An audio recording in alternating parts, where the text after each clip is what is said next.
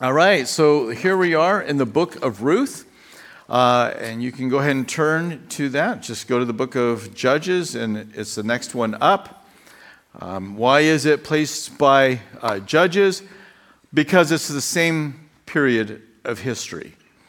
Judges, um, it, well, Ruth would fall inside some chapters of the book of, of yeah, Ruth would fall in the pages of, of Judges.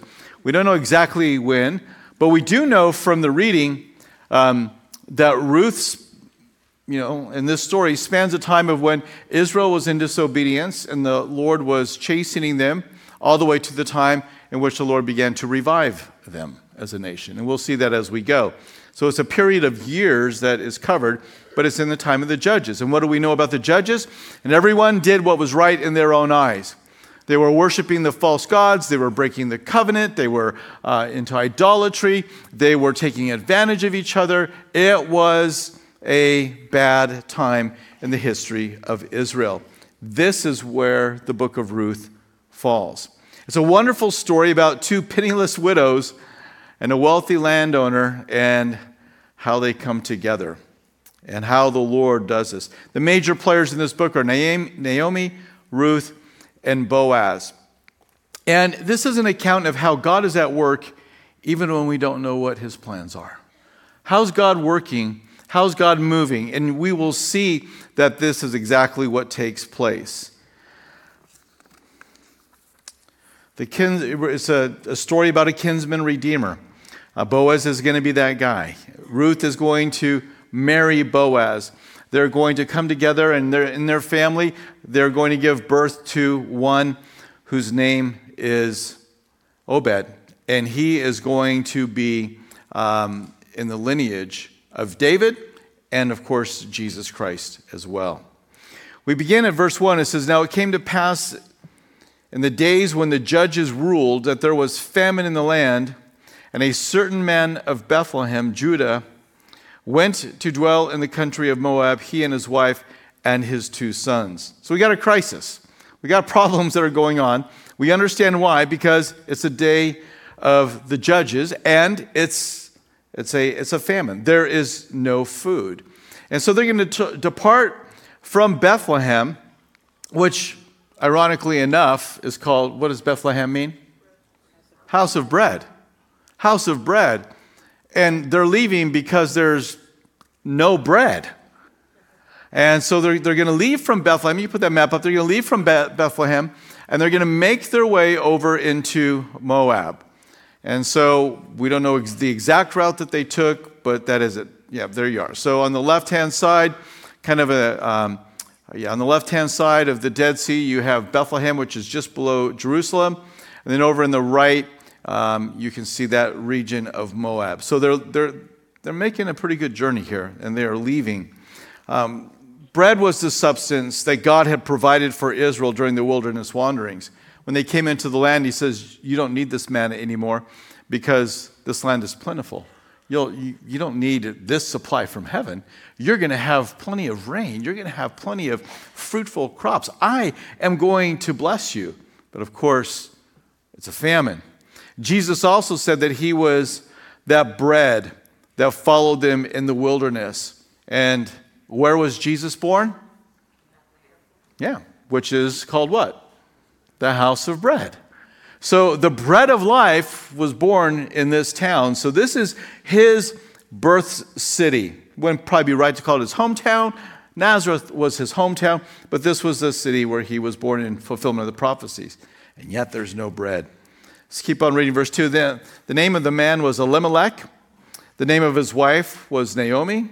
The name of his two sons were Mahlon and Chilion, Ephrathites of Bethlehem, Judah, and they went to the country of Moab and remained there. So, again, just working this idea of um, having no bread. So there is a crisis, they have no bread. What, what's the reason why there's no bread? Well, in Deuteronomy chapter 11, verses 13 through 15, we read, And it shall be that if you earnestly obey me, Be, obey my commandments, which I command you today, to love the Lord your God and serve him with all your heart and with all your soul. Then I will give you the rain for your land in its season, the early rain and the latter rain, that you may gather in your grain, your new wine, and your oil. And I will send grass in your fields for your livestock, that you may eat and be filled. But they don't have it. So what's going on here? Well, they're not earnestly obeying the Lord. They're, they're in a time of disobedience. Um, so there's a promise that bread would be provided, but Deuteronomy, uh, just moving into the, the next verse, verse 16 says, Take heed to yourselves, lest your heart be deceived and you turn aside and serve other gods and worship them, lest the Lord's anger be aroused against you and he shut up the heavens so that there be no rain and the land yield no produce and you perish quickly from the good land that the Lord has given you. So, th- this is exactly what's going on where it's not stated in this detail, but the, the word of the Lord is certain and true. They're not receiving the blessing, they're receiving the, the, the curse that comes from disobedi- disobeying, and there they are. Now, the names of the family that's filling this crisis and the attention zeroes in on, and listen, there's only one reason why this family is, is singled out. And the reason is because they're in the lineage of Jesus. That's the Bible's about Jesus. Old Testament, New Testament. And so, wherever book you are, you want to be looking for where is Jesus in this story. And it's clearly, when you get to the end, you, you'll see this. But the family's names are, are quite interesting. Elimelech has uh, a great name, and whose God is king. So, Melech being king, so uh, Elimelech is whose God is king. That's a great name. Uh, Naomi has a, a beautiful name too. It means sweetness or pleasantness. But then there are two sons. that's a different story. Whose God is king in sweetness, when it came to naming names, they, it's, it's, quite sad. Mahlon means sickly, and Chilion means pining or loss of vigor or health. The interesting thing is, both of these, all three of these men are going to die um, in this story. So the name's kind of interesting how this happens. So we had a crisis. We have the reason. There's no bread. We know why there's no bread. And then in verses 3 and 5, we read Then Elimelech's, uh, Elimelech, Naomi's husband, died, and she was left, and her two sons. Now they took wives of the women of Moab.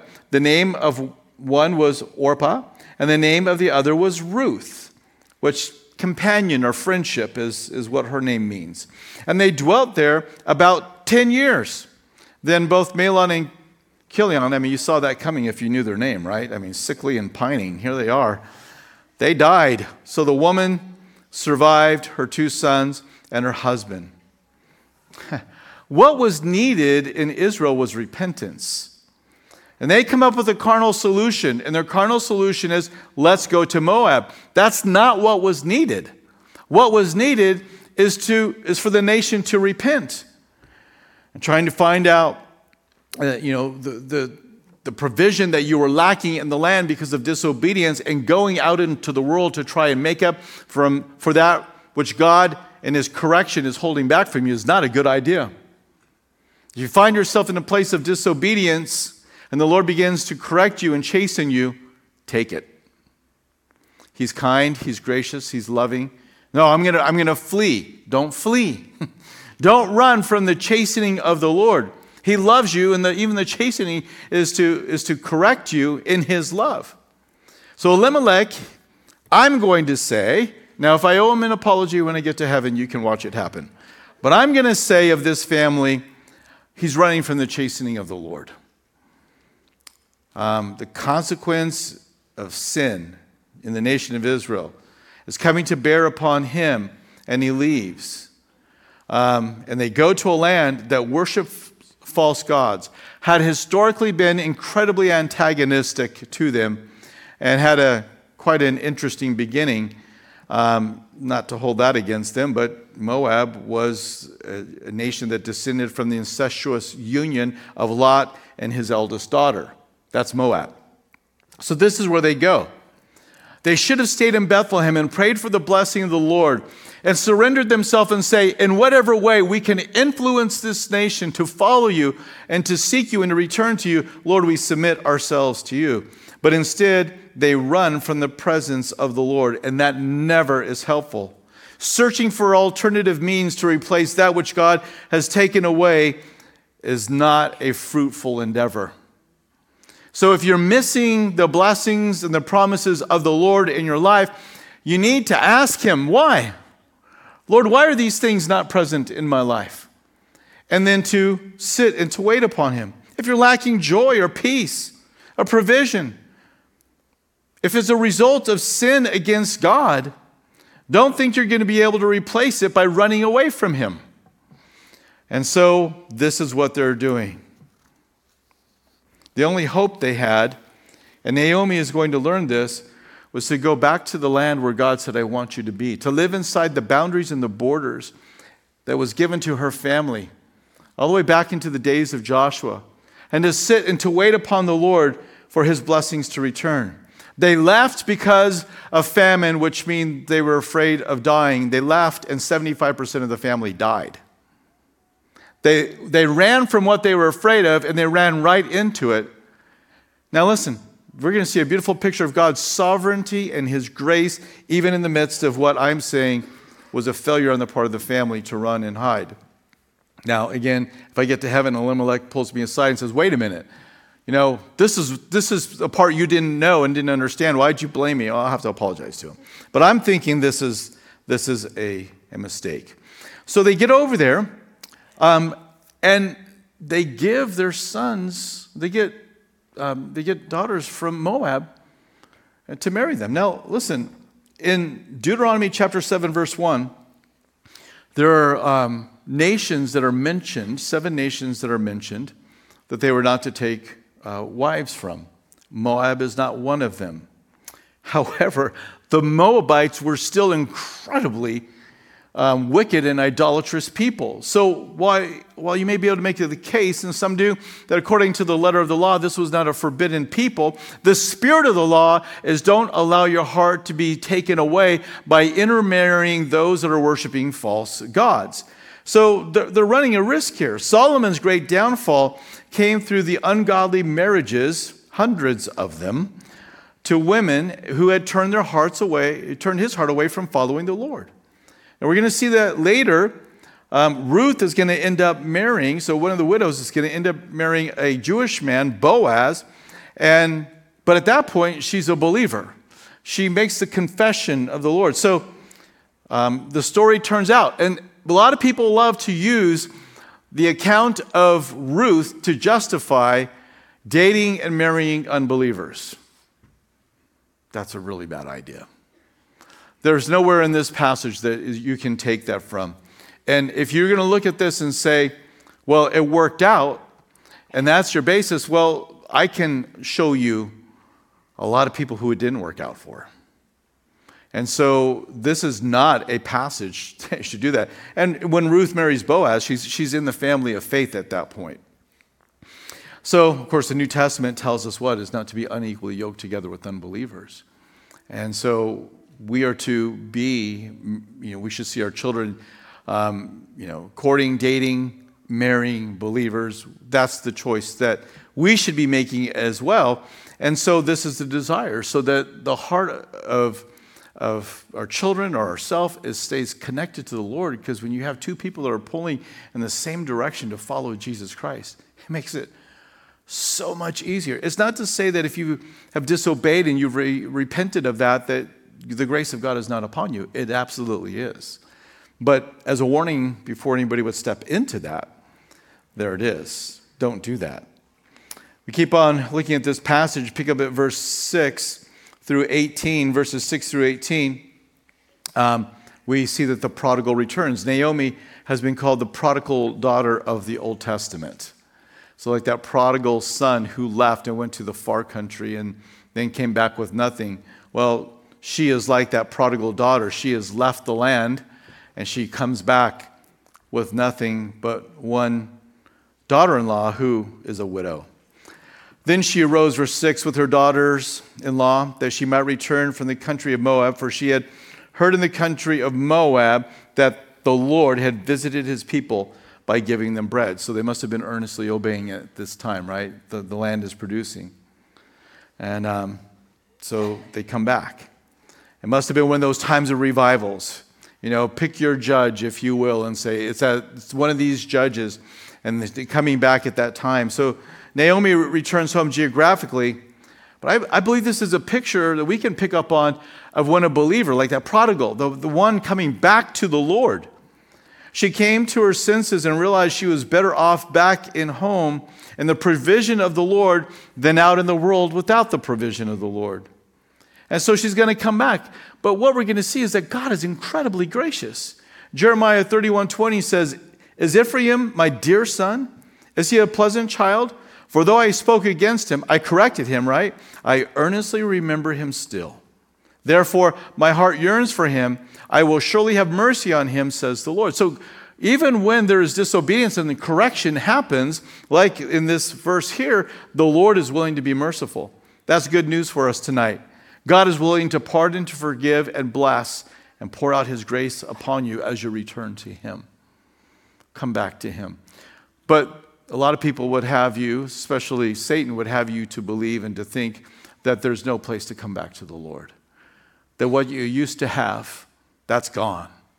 You can come back, but you're, you're back row now. You're back row. You can come late to church. You can leave early. Don't touch the things of the kingdom. You're just, no, that's not, that's not biblical. The Lord is, He earnestly remembers you, even if He's had to chasten and correct you, and He wants to show you mercy. And so, um, a couple of other verses here, let's read. Um, Therefore, she went out from the place where she was. Verse 7 her two daughters in law with her, and they went on the way uh, to return to the land of Judah. And Naomi, somewhere along this road, said to her daughters, Ah, just go home. I mean, she's not a happy camper. She really is not. And we'll see more of this in just a moment. But she just, she's on her way home. She's like, What am I doing bringing these girls? Just, and she tells them, Don't follow me.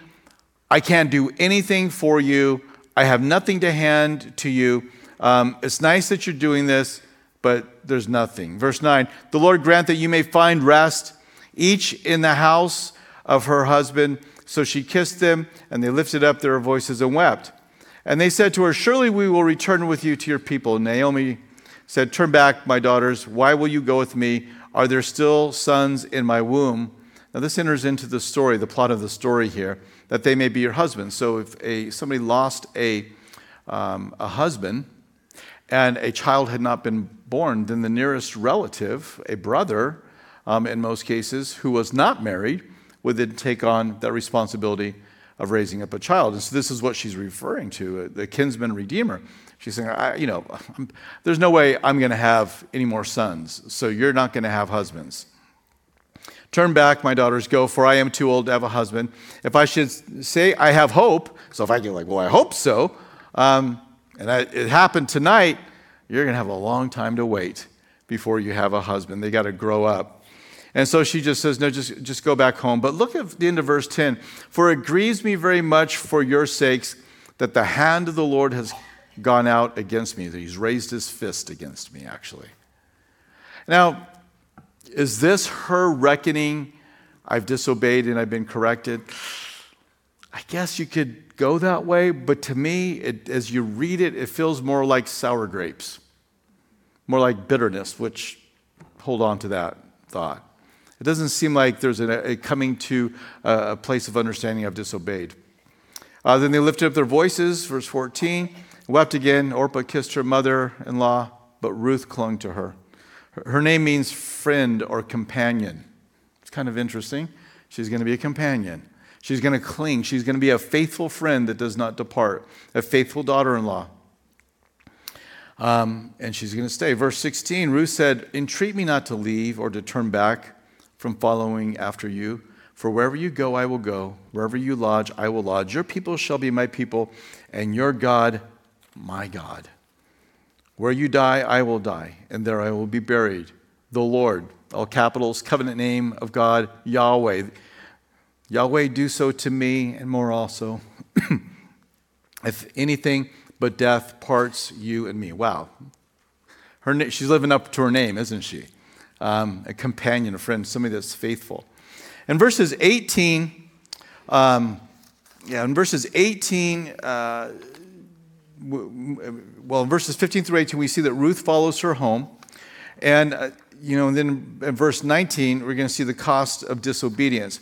But let's talk for just a little bit about this, this commitment, this unswerving commitment to be there.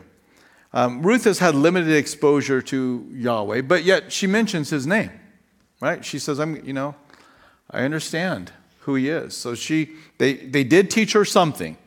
And she says, No, I'm, I'm going to be with you. I'm willing to leave my family and go with you and go back. Um, and it's an unswerving commitment to follow the Lord even into difficulty. And in this, she reminds, you can pick out a lot of people in the Bible. Who does she remind you of? Well, I'll tell you a couple of people that she reminds me of. She reminds me of Daniel's friends, Shadrach, Meshach, and Abednego, when they were warned by uh, Nebuchadnezzar. It's Daniel chapter 3, verses 16 through 18. And he says, You better bow down worship. We're not going to bow down worship you. Well, I'll throw you in the fire. Well, our God can take care of that, but if He, but if he doesn't, if He doesn't deliver us, um, let it be known to you, O king, that we do not serve your gods, nor will we worship the gold image which you have set up. We're going to be faithful and committed to following the Lord no matter what. And, and that's what you hear Ruth saying. Probably with not the same degree of knowledge as these guys, but at that same level of commitment and understanding I've got to do what the Lord is calling me to do. She was sensing this. Uh, Job 121, it says, uh, Naked I came from my mother's womb, and naked I shall return there. The Lord gave, and the Lord has taken away. And most people's re- response, and therefore that's why I don't follow the Lord. But that's not what he says. He says, Blessed be the name of the Lord. I worship Yahweh. I mean, so I've had, I've had good things, I've had bad things, but I worship the Lord. He was unswerving in his commitment to follow the Lord.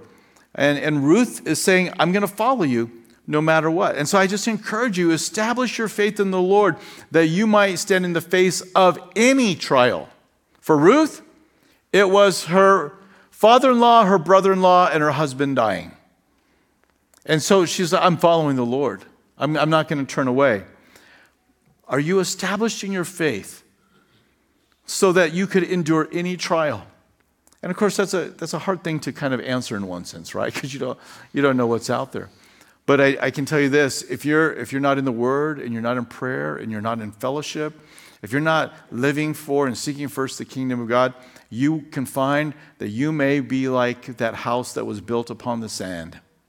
And when the storms came, it wiped it out. Build your house upon the rock, build it upon Jesus. Follow him, obey him, that you might be able to endure the trials that come.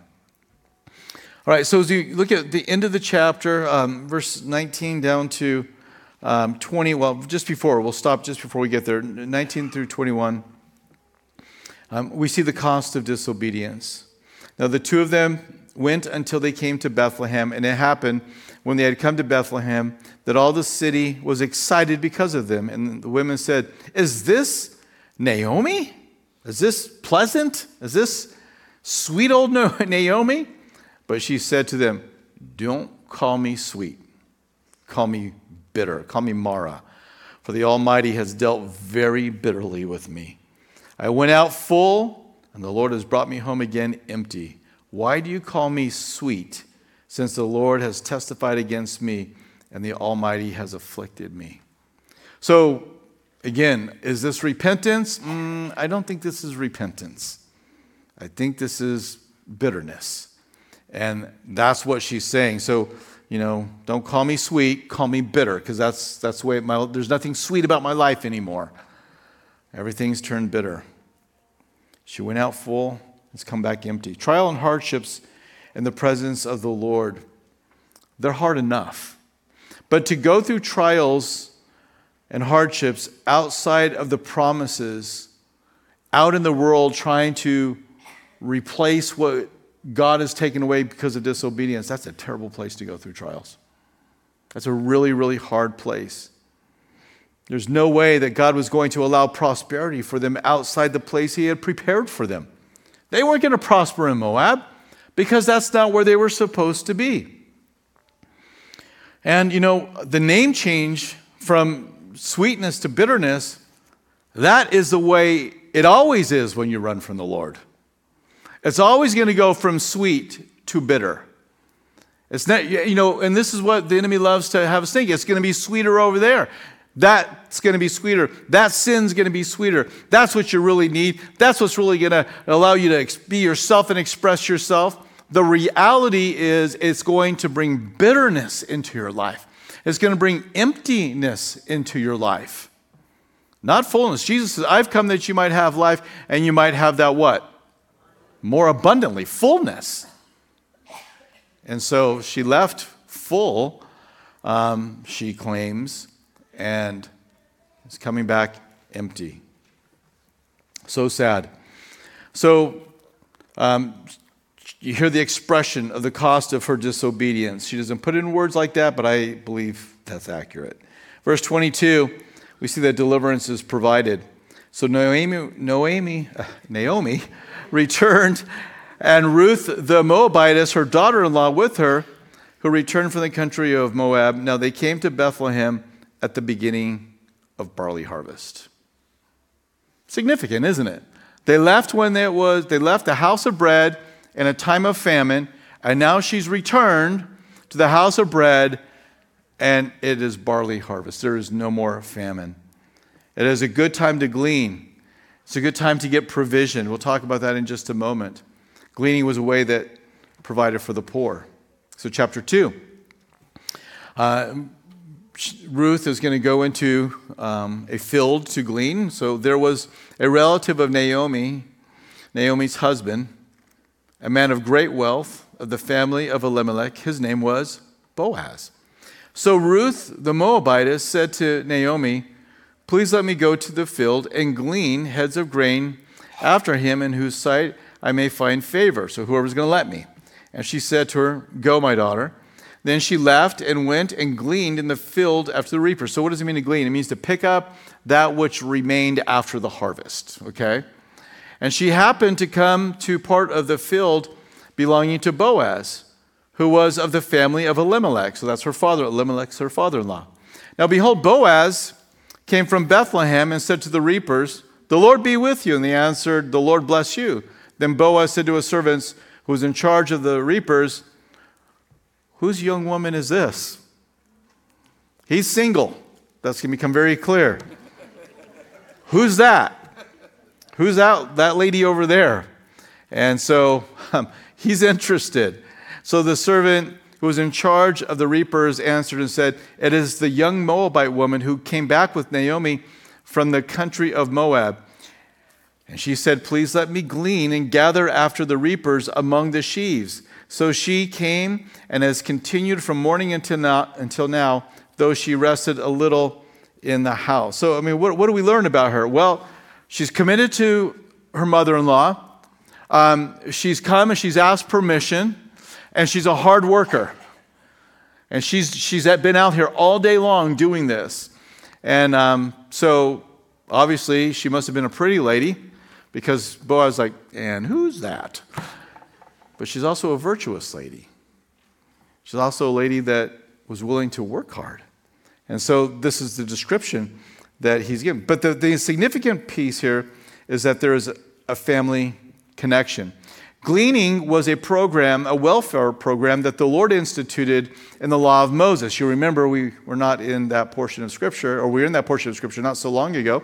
But Deuteronomy 24, 20, and 21 when you beat your olive trees, you shall not go over the boughs again. So you can only go once.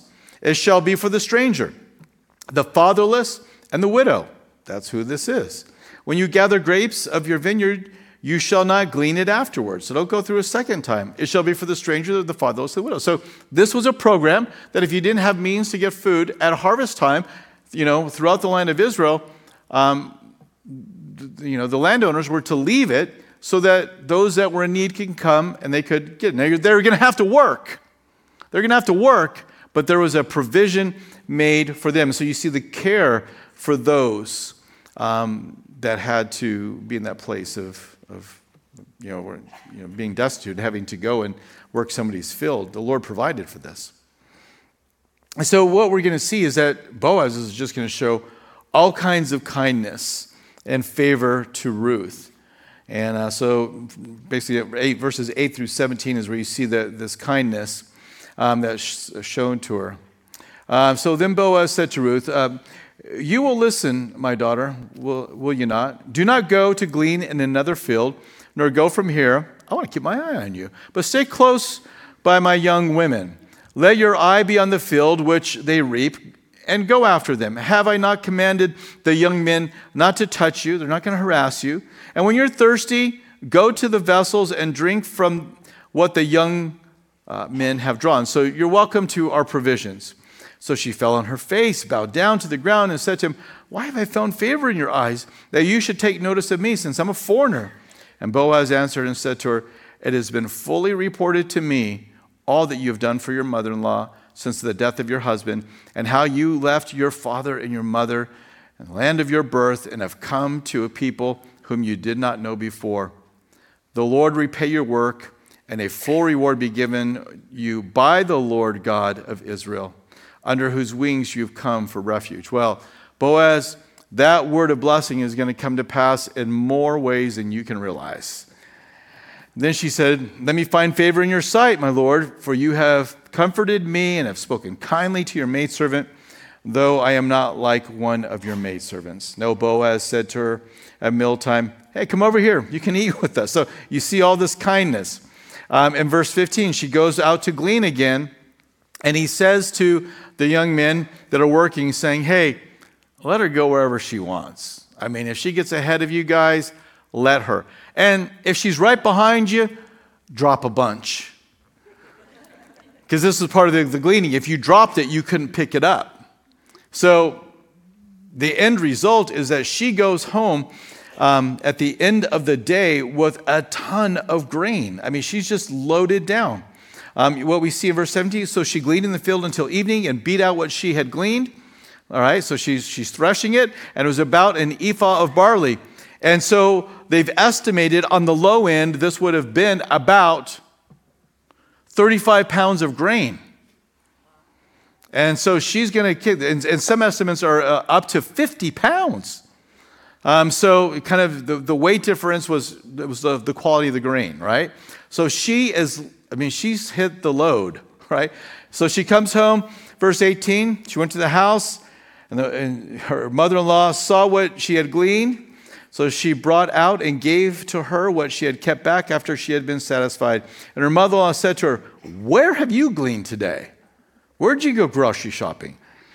Where did you work? Blessed be the one who took notice of you. So she told her mother in law uh, with whom she had worked and said, The man's name with whom I work today is Boaz. And Naomi's bright lights come on. Naomi said to her daughter in law, Blessed be he of the Lord who has not forsaken his kindness to the living and the dead. And Naomi said to her, This man is a relation of ours, one of close relatives. He's a kinsman. Ruth the Moabitess said, He also said to me, You shall stay close by my young men until they have finished all my harvest. And Naomi said to Ruth, her daughter in law, It is good, my daughter, that you go out with his young men, and that people don't uh, people do not meet you in any other field. So don't only stay there. So she stayed close by the young women of Boaz to glean until the end of the barley harvest and wheat harvest, and she dwelt with her mother in law. So um, Ruth understands the Lord is showing uh, kindness and favor, and she has stumbled into the right field.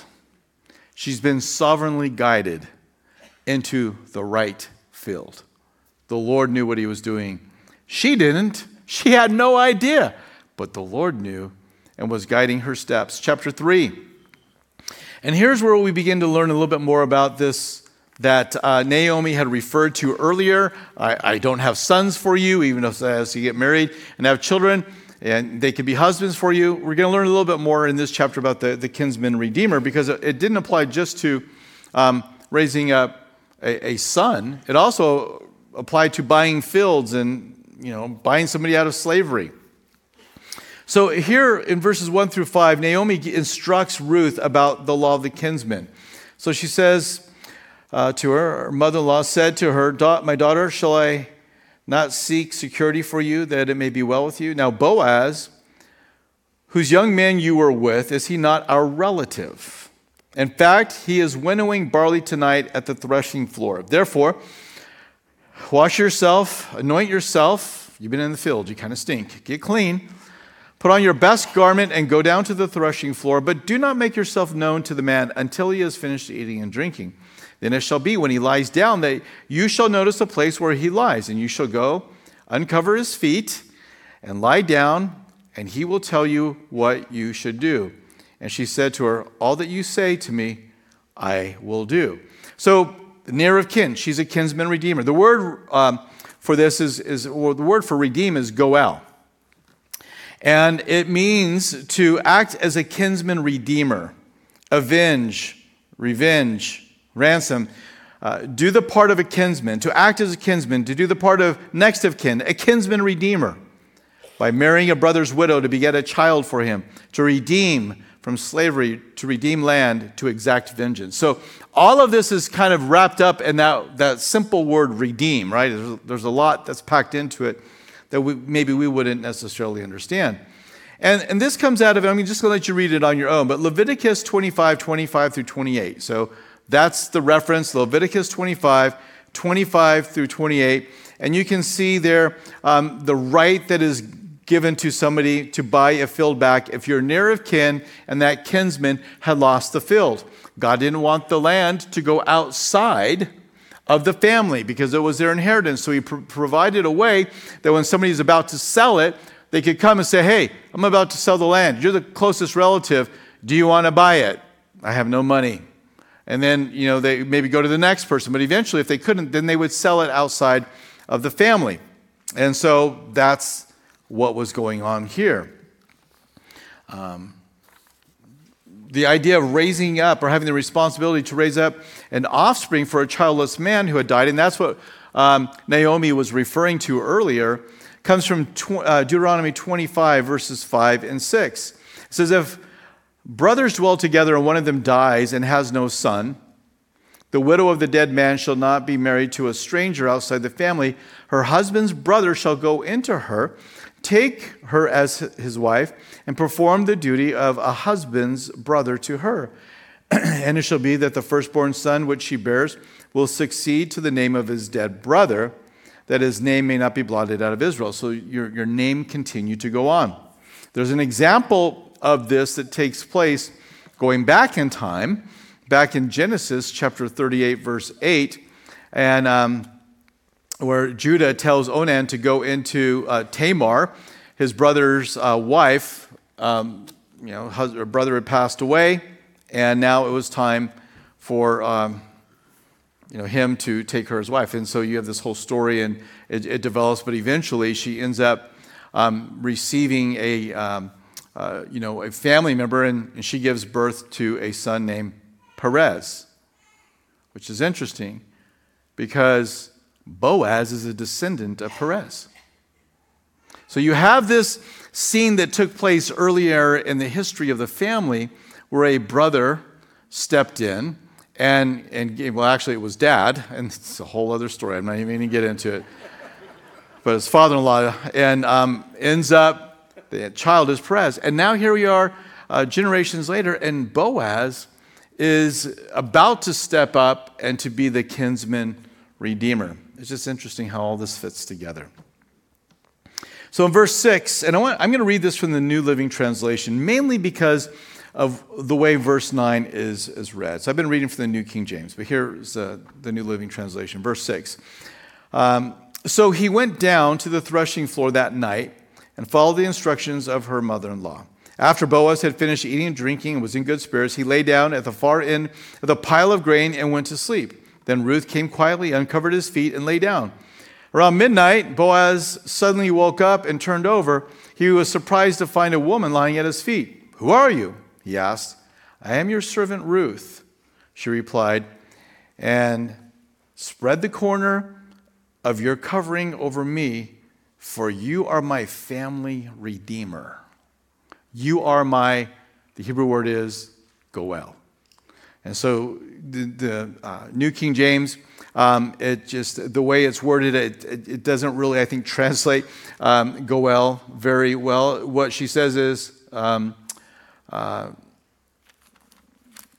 yeah, let's see, verse 9. Verse 9, let me read it to you. It says, Then he said, Blessed are you, uh, Lord my daughter, for you have shown more kindness at the end. Uh, that's verse 10, sorry.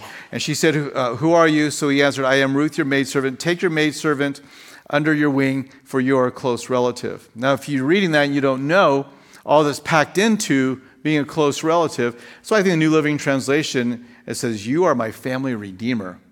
So we read this story, it's like she's uncovering his feet, she's laying out there on the threshing floor by him where all the grain is, and he wakes up and spread, you know, your cloak over me. What's going on here? Well, you may read a lot of those cultural things, I'm like, I don't get it. But when you read the story, the context is going to fill in all the blanks for you. Um, so she's saying, Hey, you're my family redeemer. I don't have a child. He knew that.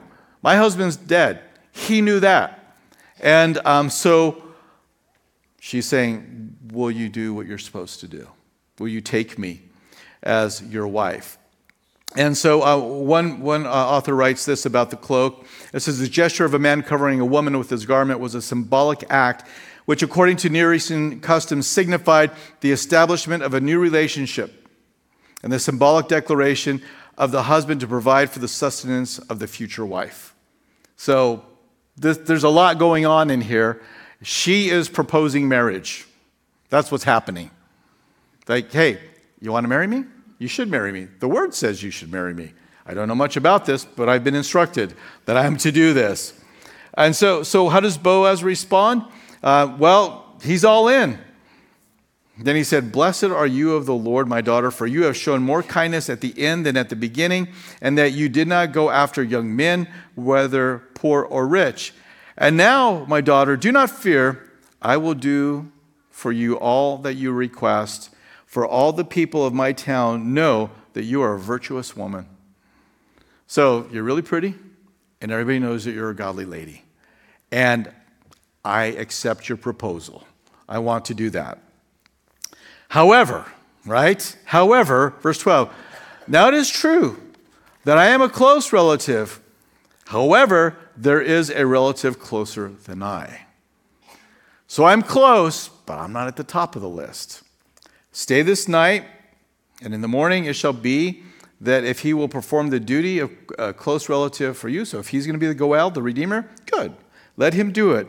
But if he does not want to perform the duty for you, then I will perform the duty for you as the Lord lives, lie down until the morning. And so uh, he's like, Listen, I, I am all in, and I say I do, but there's one gotcha. I've got to go try and take care of that in the morning, um, and I'm going to do that. And he gives her some more grain. In the morning, departs. Verse 16, she comes back and gives the update to Naomi. I don't know if Naomi slept that night the way it reads is like she is she's just salivating over the opportunity of what God is doing. And she can just watch this thing unfolding in front of her.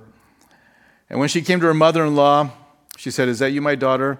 Then she told her all that the man had done for her.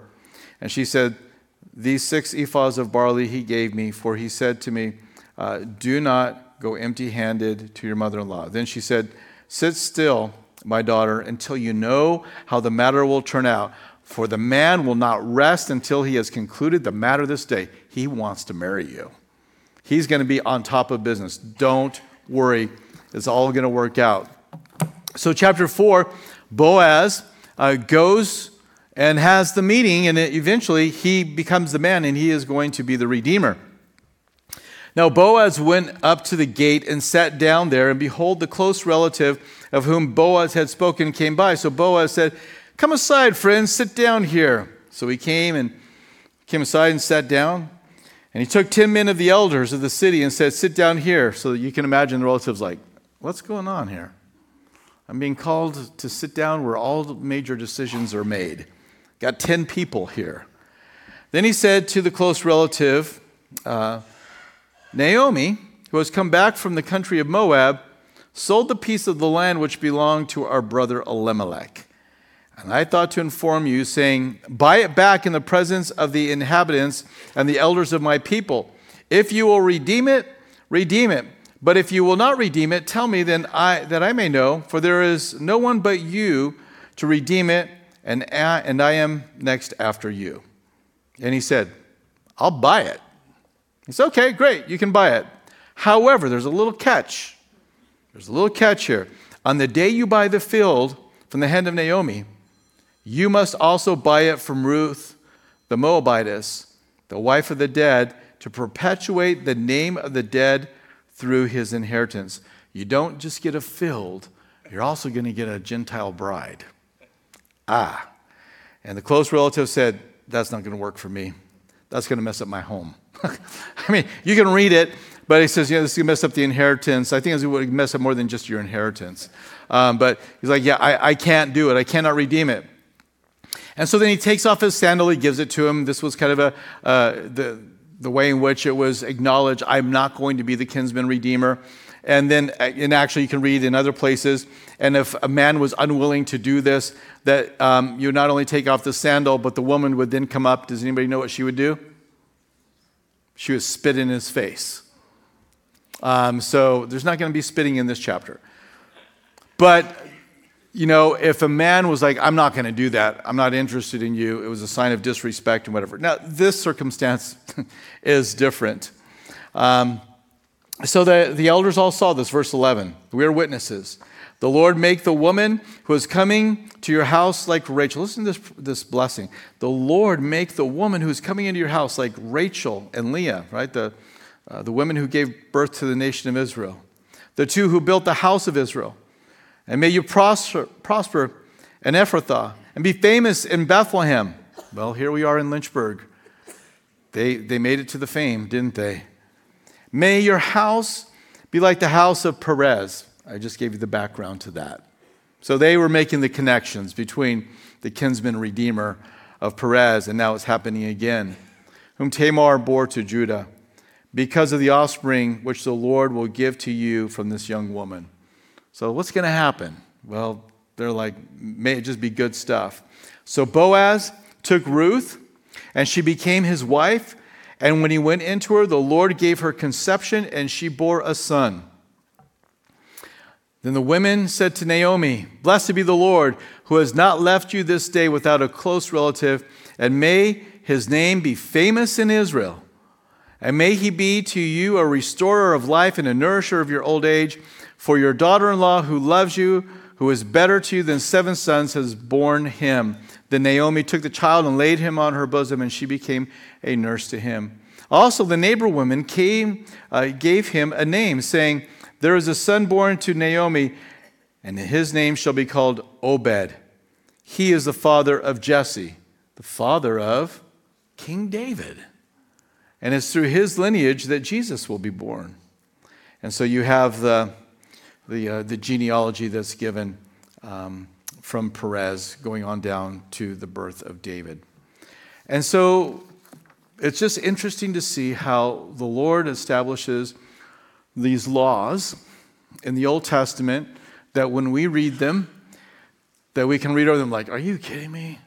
beat the olive tree, don't drop this, drop that, and what happens here? And wow, this is just, it doesn't have any significance. And oh, what's this whole thing about the kinsman redeemer? I don't need to worry about that. That's Old Testament.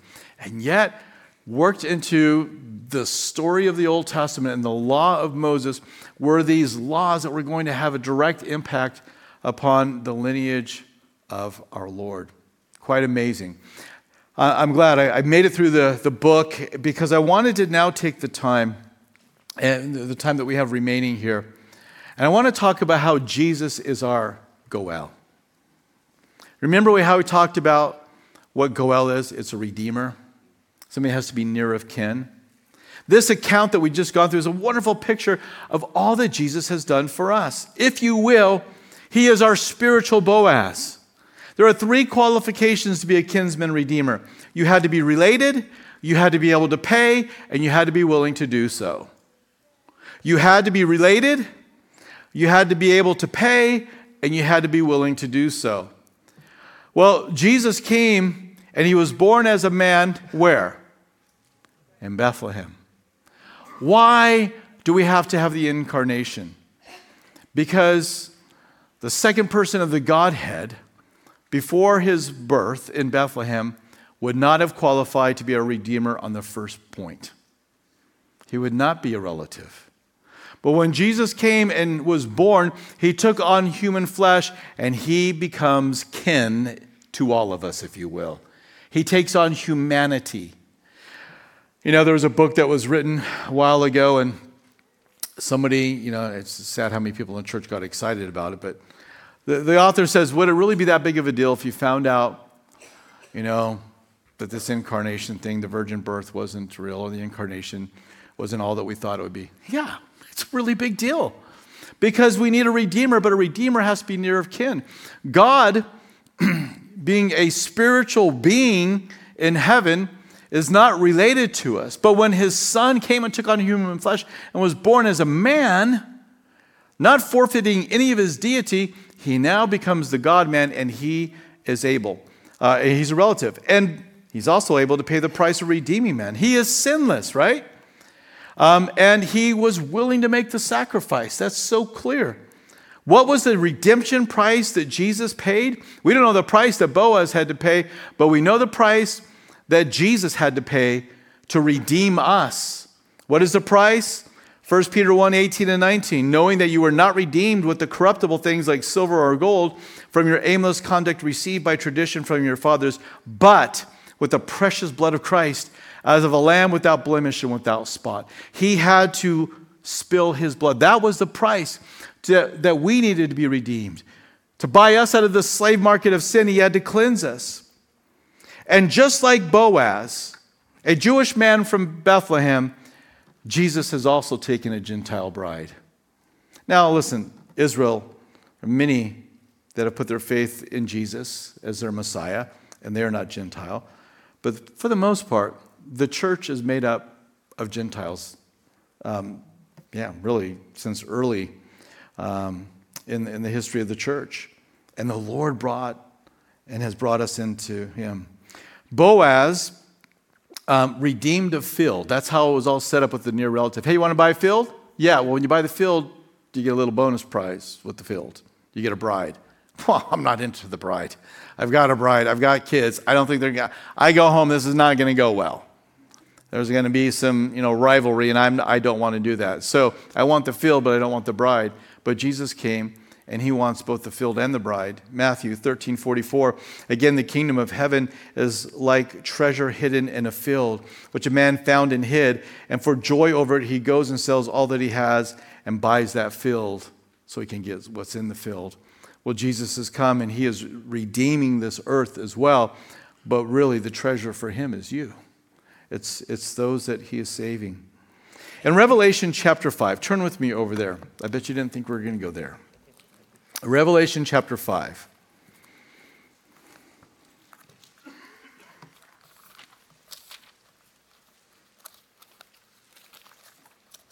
We'll, we'll, be, we'll start at verse 1. We have a scene recorded in heaven that has a lot of similarities to what we just read about in the book of Ruth. And I saw in the right hand of him who sat on the throne a scroll written inside and on the back, sealed with seven seals. Then I saw a strong angel proclaiming with a loud voice, Who is worthy to open the scroll and loose its seals? And no one in heaven or on the earth or under the earth was able to open the scroll or to look at it. So I wept much because no one was found worthy to open and to read the scroll or to look at it. But one of the elders said to me, Do not weep. Behold, the lion of the tribe of Judah, the root of David, he has prevailed to open the scroll and to loose its seven seals. Verse 6 And I looked, and behold, in the midst of the throne and of the four living creatures, in the midst of the elders stood a lamb as though it had been slain, Jesus, having seven horns, seven eyes, which are the seven spirits of God sent out from the earth. Then he came and took the scroll out of the right hand of him who sat on the throne. So, he comes, verse 8. Now he had taken the, uh, now he who had taken the scroll, the four living creatures, and the 24 elders fell down before the Lamb, each having a harp, a golden bowl full of incense, which are the prayers of the saints, and they sang a new song You are worthy to take the scroll and to open its seals, for you were slain and have redeemed us to God by your blood out of every tribe, tongue, and people and nation, and have made us kings and priests to our God, and we shall reign on earth. So, in this heavenly scene, Jesus is the one who opens the scroll. There's a question about it, it has seven seals. And so there is this document that has been sealed. And if you take the time, I'm not going to go and read this, but if you would go over into Jeremiah, you just write it down as a reference, Jeremiah 32, verses 6 through 29, you will find Jeremiah buying a piece of land, and he buys the land, and he'll, he's going to seal one of them, one of the documents, and the other's going to leave um, unsealed.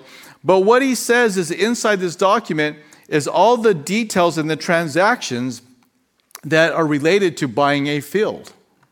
And so it's for this reason, and there's been other um, archaeological discoveries where they have found scrolls that are, that are just like this, or similar to this, and they are often title deeds to properties. So there are certain ways in which it would be redeemed, and you had to meet certain you know, requirements. And so this is what we believe is in the hand of the Lord, is this title deed to the earth.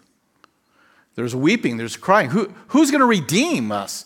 Who's going to make things right? And when they said, well, nobody's found worthy, oh my goodness, nobody's found worthy. You mean the world's going to stay in this fallen, sinful, desperate state that it is? Oh, don't cry. There's one that's worthy to take the scroll, and it's the Lamb of God, and he is able to redeem. And so it, I don't think you can be definitive that this is it, but I think there is a high degree of likelihood that we're talking about the title deed to the earth, which is an interesting thing to even reference the title deed to the earth. Why is that? Well, Genesis 1:28 says, "Then God blessed them and God said to them, be fruitful and multiply, fill the earth and subdue it, have dominion over the fish of the sea, over the birds of the air and everything that moves on it." They, Adam and Eve were given the earth. Take care of it. Have dominion over it. This is yours. The world was free from knowledge of evil. The environment was perfect. There was no rivalry between uh, man and the animal world. There was no sin. There was perfect fellowship between God and man. But then Adam sinned in Genesis chapter 3. And when he did this, he relinquished ownership because he had disobeyed God and had obeyed Satan. We read this in the New Testament. Romans 6 16 says, Do you not know to whom you present yourselves slaves to obey? You are that one slave to whom you obey, whether of sin to death or of obedience to righteousness. Adam became a, a slave and forfeited what had been given to him. And Satan boasts of that. As a matter of fact, he boasts of that to Jesus himself. In the temptation, Luke chapter 4, verses 5 through 8, then the devil, taking him up on a high mountain, showed him all the kingdoms of the world in a moment of time. And the devil said to this, All this authority I will give to you, and their glory, for this has been delivered to me, and I will give it to whomever I wish. Well, when was it delivered to him? I think it's Genesis 3, when Adam sinned. He lost dominion. He presented himself a slave to obey him, and that was all forfeited. And, and Satan says, It's mine, and I'll give it to whoever I want. Now, if this was not true, you would expect Jesus to say, It's not yours. But what does he say? Um, you know, therefore, if you worship before me, all will be yours. And Jesus answered and said to him, Get behind me, Satan, for it is written, You shall worship the Lord your God, and him only shall you serve. He said, I'm not going to worship you, but he doesn't dispute what he's saying. I'm just not going to worship you. 2 Corinthians 4, verses 3 and 4. Again, another verse that shows that it's been transferred into his hands. It says, But even if our gospel is veiled, it is veiled to those who are perishing, whose minds the God of this age has blinded, who do not believe, lest the light of the gospel, the glory of Christ, who is the image of God, should shine on them. He's a God of this age. Small g, but he's a God of this age. He's the one that has a world under his sway. Which means this don't blame God for the state of this world. Blame the God of that. you can blame a God, but don't blame Yahweh. Blame the God of this age, Satan, for what he has done. He's the reason why. He's the one that has made this all that it is. And so I think it's important for us to know this. There's an interesting verse in Hebrews chapter 2 verse 8. I think it's a I think it's a verse that's worth so much study. and it's often overlooked. But look at this verse in light of what we've just read. Speaking of the Lord, it says, You have put all things in subjection under his feet. For in that he has put all in subjection under him, he left nothing that is not put under him.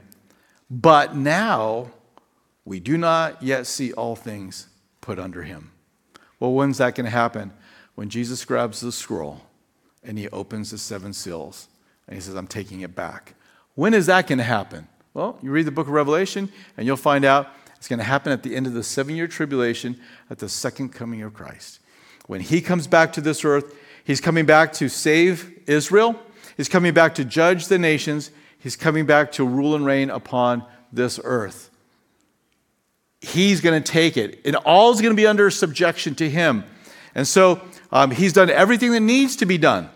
It's all his. We have the down payment of the Holy Spirit in our hearts and our lives, but it's not finished yet.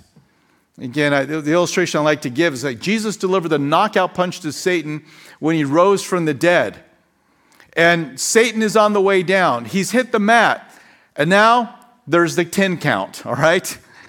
And we're somewhere between, I don't think we're at one, I don't think we're at five.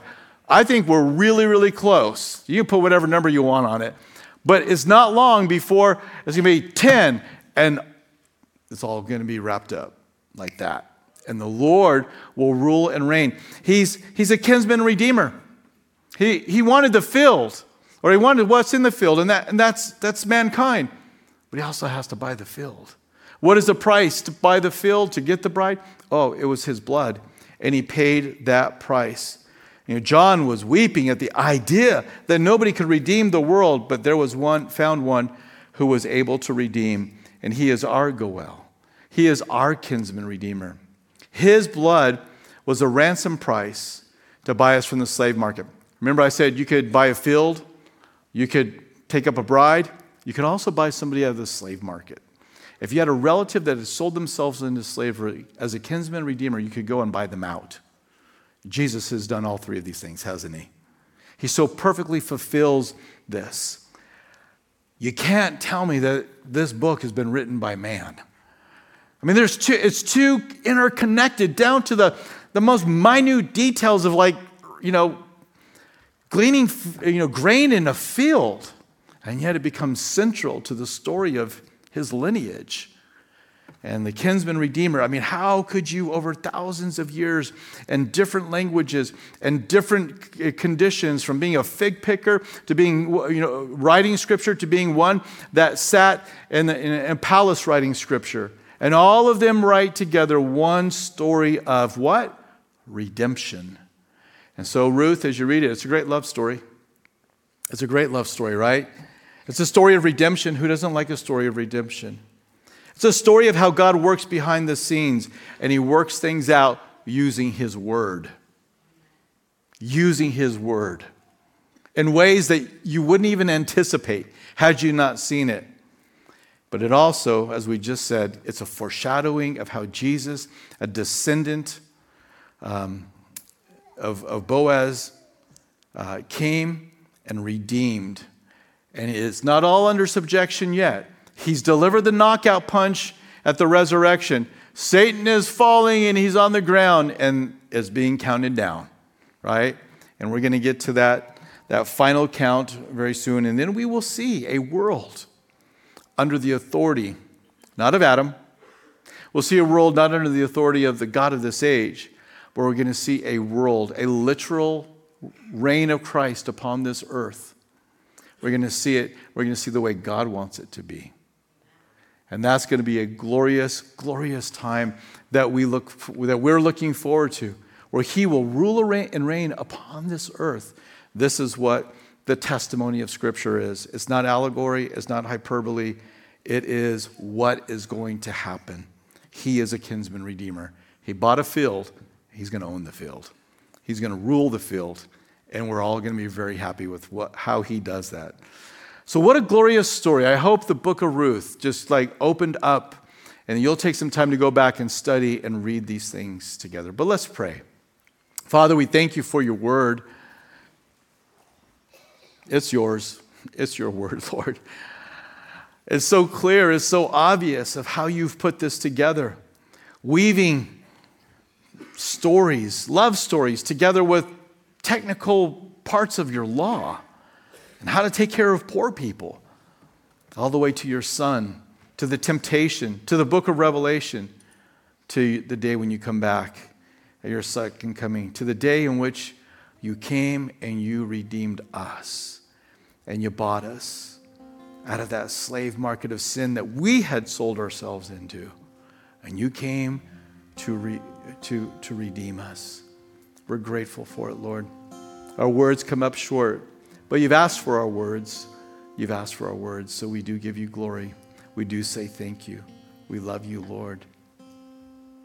I want you just to ponder for a second. First part of it, we see the family running from the Lord. They went out full and they came back empty. Her name was sweet, pleasant, but boy, the reality was life had become bitter.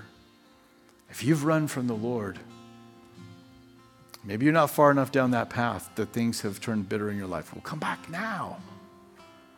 But if you are far down that path and life is bitter, let Naomi speak to you. It's not too late to come back.